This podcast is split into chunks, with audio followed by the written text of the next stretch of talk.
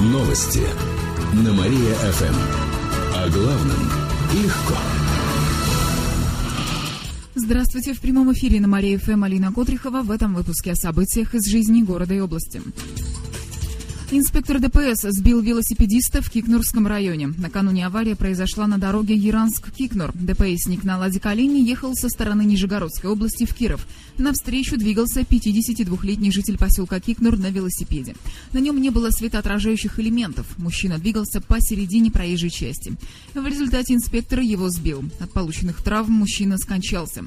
В областной ГИБДД сообщает, что 32-летний сотрудник ДПС находился на выходном дне. Он был трезв, сейчас проводится экспертиза. Взлетно-посадочная полоса в Победилово будет готова на этой неделе. В предстоящую субботу в Киров должна приехать столичная комиссия и проверить ее на готовность.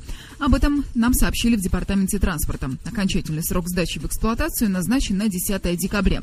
Ранее это событие постоянно откладывалось. Благодаря реконструкции полосы Кировский аэропорт сможет принимать Боинги, а значит из Победилова можно будет улететь за границу. Однако в этом году принять Боинги наш аэропорт пока не сможет. Вероятно, это произойдет только в феврале-марте следующего года, говорят в департаменте. Мария ФМ стала победителем в конкурсе СМИ. Накануне прошло награждение. Областной конкурс «Страна моя Вятка» проводится среди, среди телеканалов, газет и радиостанций.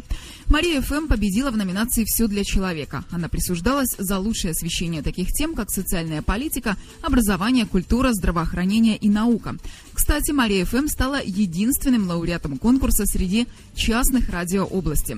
Работы оценивали чиновники, председатель Кировского союза журналистов, руководители пресс-служб, газет и телеканалов.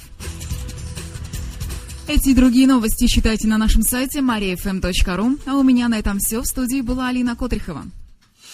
Новости на Мария-ФМ. Телефон службы новостей Мария-ФМ 77 102 и 9.